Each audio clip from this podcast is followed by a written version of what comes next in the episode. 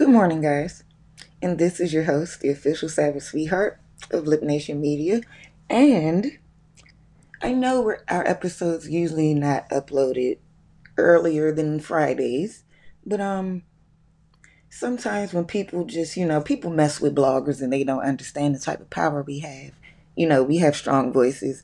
We created a whole platform, so um, you know, it's just not smart to piss off a blogger, especially one in a small city with power, with a lot of connections. That's all I have to say. But today's episode is supposed to be about earned success and earned insecurity.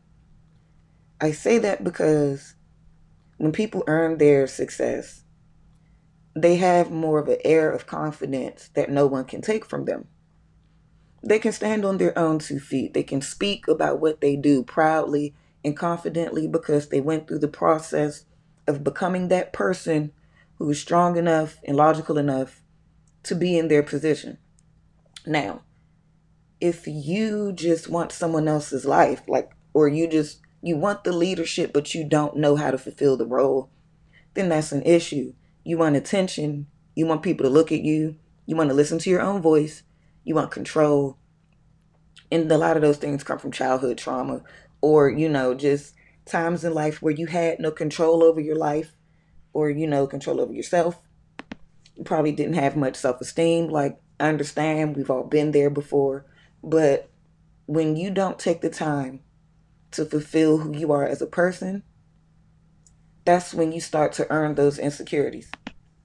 Because instead of trying to figure out who you are as a person, what's right for you, what's the best for you, what makes you happy, what makes you sad, you know, figure out what career belongs to you, what family, what person, you know, a lot of people spend a lot of time putting those things together. But when you don't do that, that's when you create your own insecurity because a lot of times those people who don't work on themselves, they don't change themselves, they change the people they're around. So they just go around other people and start projecting their inner insecurities on other people in their situations, and that's messy. It's just messy. It's frowned upon. It's just, no one has time for it. Not when you're over 30. Not, it's just completely unnecessary. I'm going to say it just like this for a grown ass woman to be trying to deal with someone who is raising the, you're raising your children with someone else and you want to try to come in their picture like that's just insane to me. Like what i feel like saying is i hope your kids find a stepdaddy and then my mama come along and take them and then have you calling me sister and be calling my mama mama. Like that's what i feel like saying. But i mean i mean i already said it but it's just like instead of just projecting your insecurities do the inner work.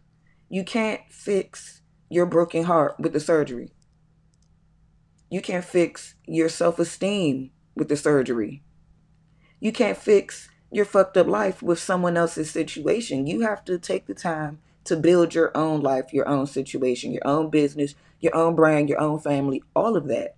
Because once you try to cross that line and mess up someone else's, that's when all your shit gonna fall apart. And I'm gonna laugh it's, I'm only going to laugh if it's directed at me. I'm not laughing at anyone's, you know, downfall or their losses. But if you're coming for me and I see you trip up, oh, I'm going to get my seven laughs, like Katt Williams said. And um, feel free to share this. Feel free. Because a lot of people need to hear this. And I'm going to end this before Apple or Anchor ends it because usually it stops me at about five minutes. So I'm going to end this right now. And remember, it's not cute to try to, you know, Deebo another situation that doesn't belong to you. As a matter of fact, you look more like Deebo than you act like Deebo. And that's not a good thing. Have a good day.